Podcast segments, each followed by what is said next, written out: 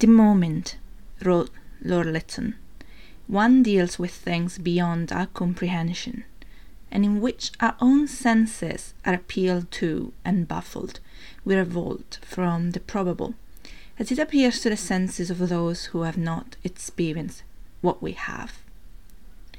On the other hand, it is well to bear in mind Mr. Andrew Lang's timely remark there is a point at which the explanations of common sense arouse skepticism. From Occultism and Common Sense by Beckles Wilson, published 1908. No, I'm not about to have another rabbit hole about the Golden Dawn. As an artist myself, I'm fascinated by the link between art, creativity, and spirituality. And of course, this is a podcast about witchcraft, so specifically the kind of spirituality that we call magic.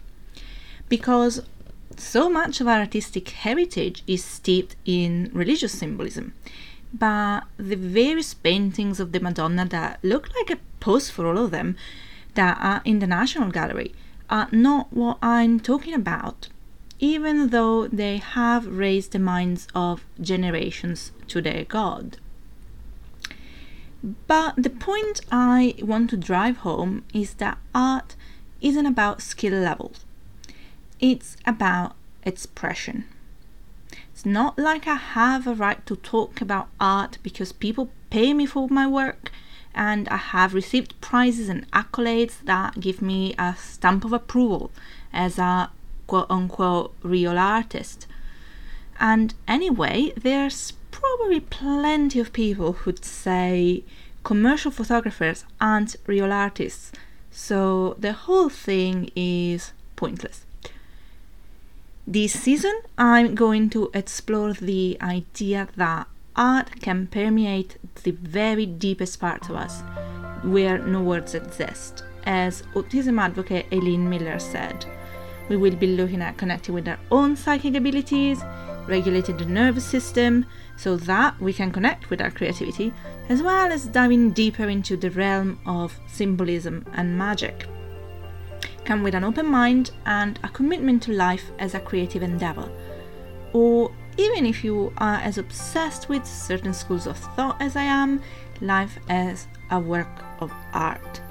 And let's explore the intersection of art magic, and creativity. Welcome to season 4 of Starry Sky and Witchy Things.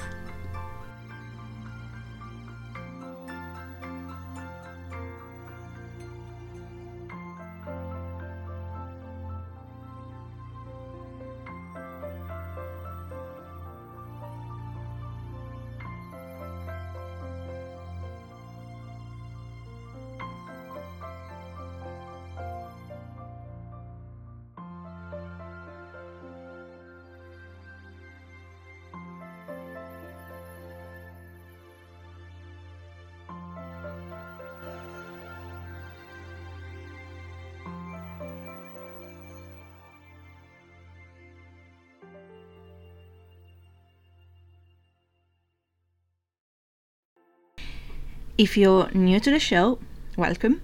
And if you're a returning friend, welcome back. I'm Alexis, also known as Asteria, and I'm the Star Magic geek behind this podcast. I'm a photographer who works with artists, creatives, intuitives, and entrepreneurs, and this season is sponsored by me and my upcoming series of workshops on personal empowerment and brand storytelling using, you guessed it, cosmic witchcraft. You can sign up to the wait list to be the first to know about them and get a little extra discount as a thank you for being a part of this community at alexisneve.com slash workshops. The link will be in the show notes. I'm not going to apologize for posting hours later than the start and timing, because I only apologize when I do things wrong or I hurt someone and I hope I didn't hurt you, any of you by posting late. I could have pushed my body beyond its limits last night in order to publish on time, but the quality would have suffered and also it would have come from a place of obligation and complying with the demands of a society that expects us to be machines. And I am determined to rebel against that.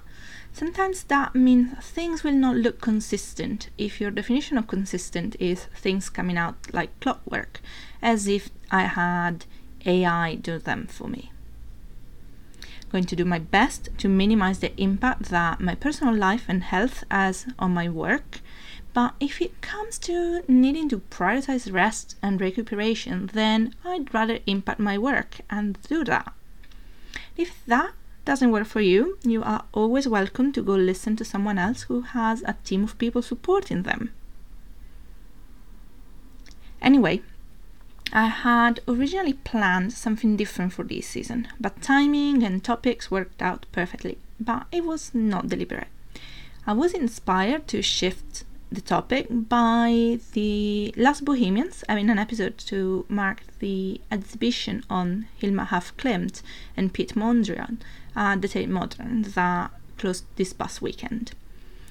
According to the promo for the exhibition, quote, Although they never met, af Klint and Mondrian both invented their own languages of abstract art rooted in nature. At the heart of both of their artistic journeys was a shared desire to understand the forces behind life on Earth.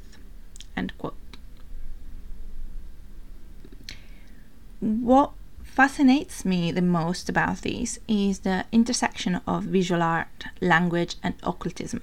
Af Klint was a mystic, part of a group called the Five, comprising a circle of women inspired by theosophy who shared a belief in the importance of trying to contact the so called high masters, often by way of seances. In the words of Tracey Bashkoff, who wrote a monograph on her, Af Klint's paintings, which sometimes resemble diagrams, were a visual representation of complex spiritual ideas. Musician Jane Weaver cited her as an influence on her 2017 album Modern Cosmology, and of course, music and the occult is another area of well known overlap. Brian Eno designed an oracle deck in 1975 named Oblique Strategies, which is designed to help creatives out of a creative rut and came from thinking about approaches to his and his co-creator Peter Schmidt's own work as a musician and visual artist respectively. Schmidt's work has had many series inspired by spiritual things, including one of abstract paintings on the hexagrams of the I Ching in 1972. He once said that, quote, one of the functions of art is to offer a more desirable reality a model, as it were, of another style of existence with its own pace and its own cultural reference.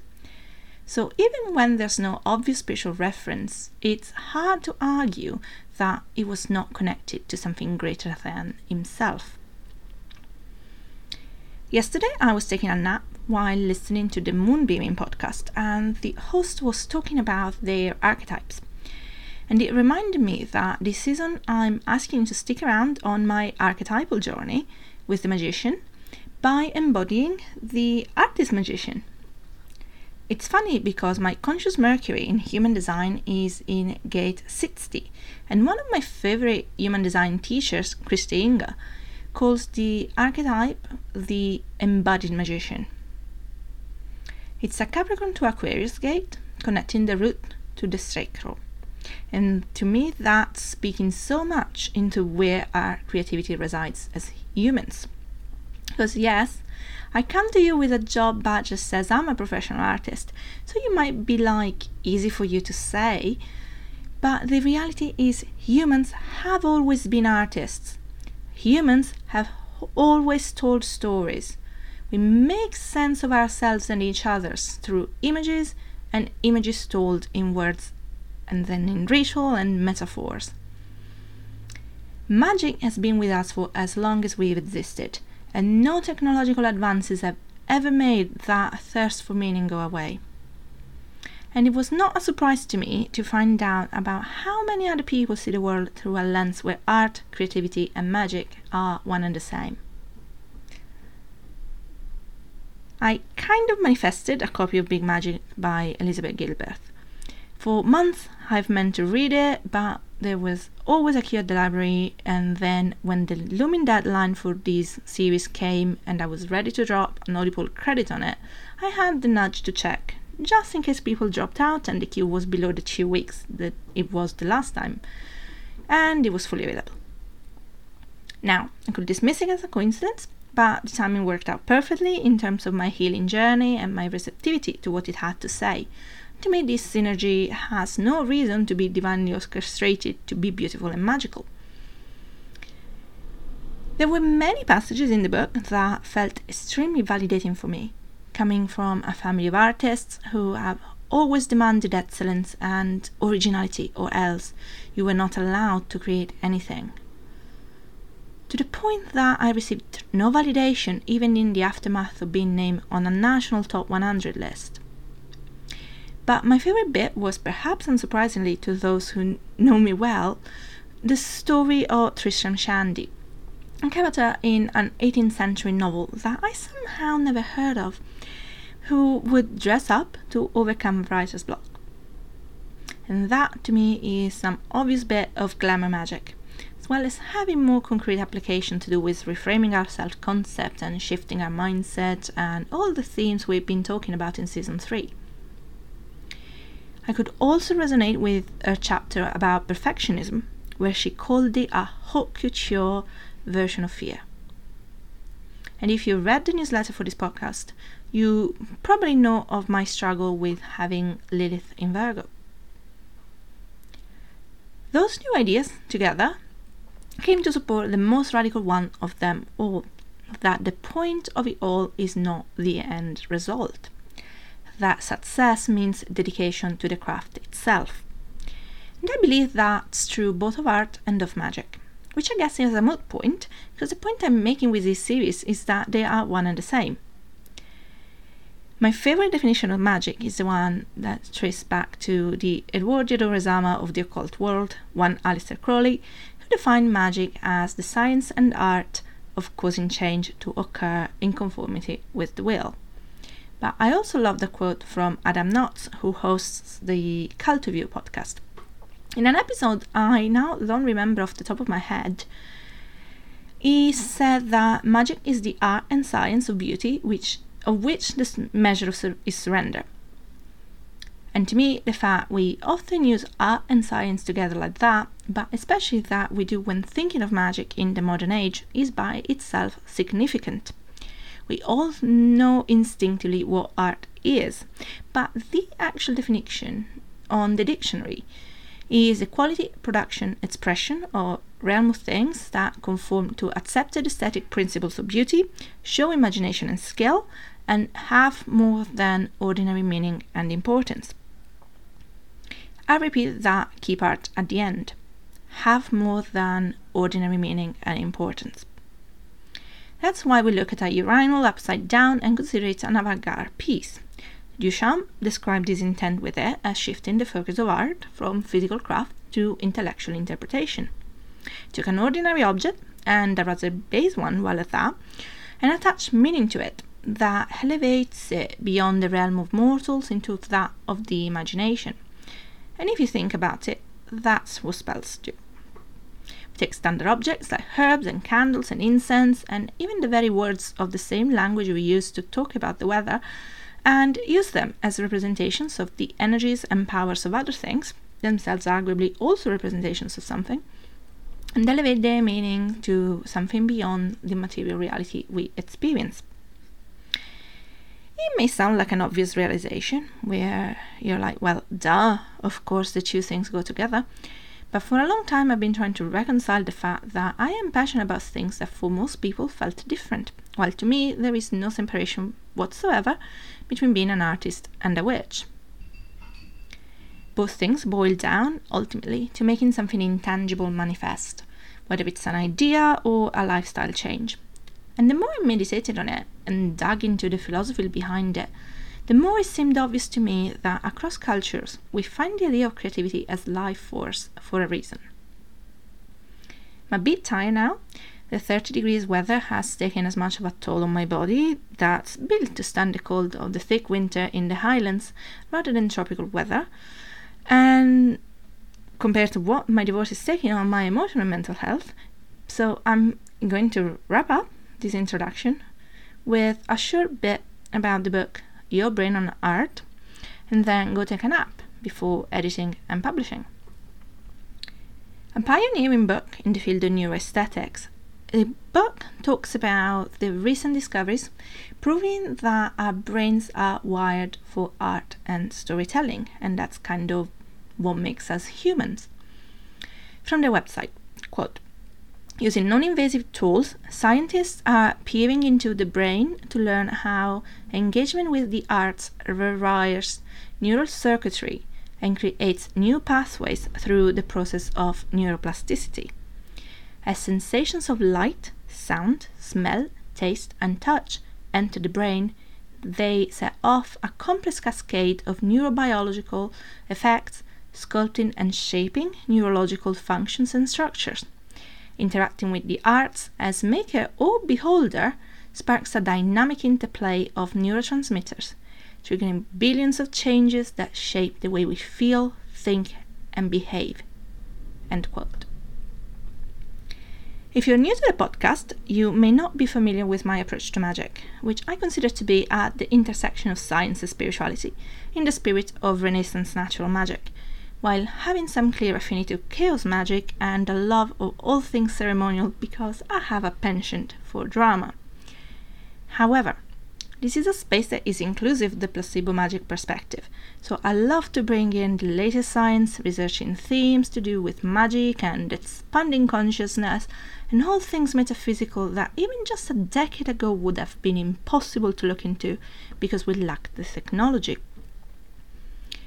So I'll be back next week with my interview with the beautiful Brandy Van, talking about the clairs and how to connect with the world on a deeper level, and then the new moon in Virgo star news. Until then, keep living in wonder.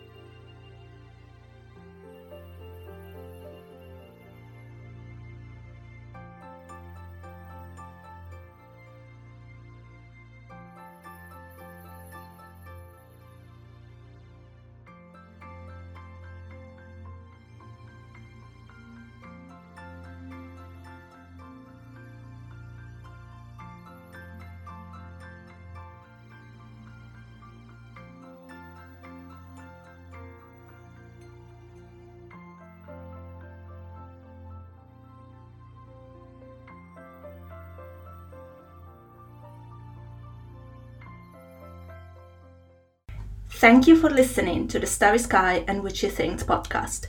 A huge thank you to Jenna Soard at Jenna S O A R D on Instagram for the cover art and Purple Planet for the music. If you enjoyed this episode and you'd like to be notified when a new one comes out, please subscribe on your platform of choice. And if you really love it, leave a five star rating and review, which will help me be found by more people who'll enjoy it too.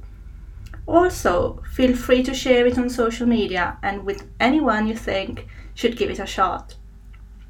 You can send your questions and comments to my email starryskypodcast at gmail.com or on Instagram at starryskypodcast and you can also subscribe to my monthly newsletter at witchymusings.substack.com, where I share reflections and tips about the astrological seasons. Until next time.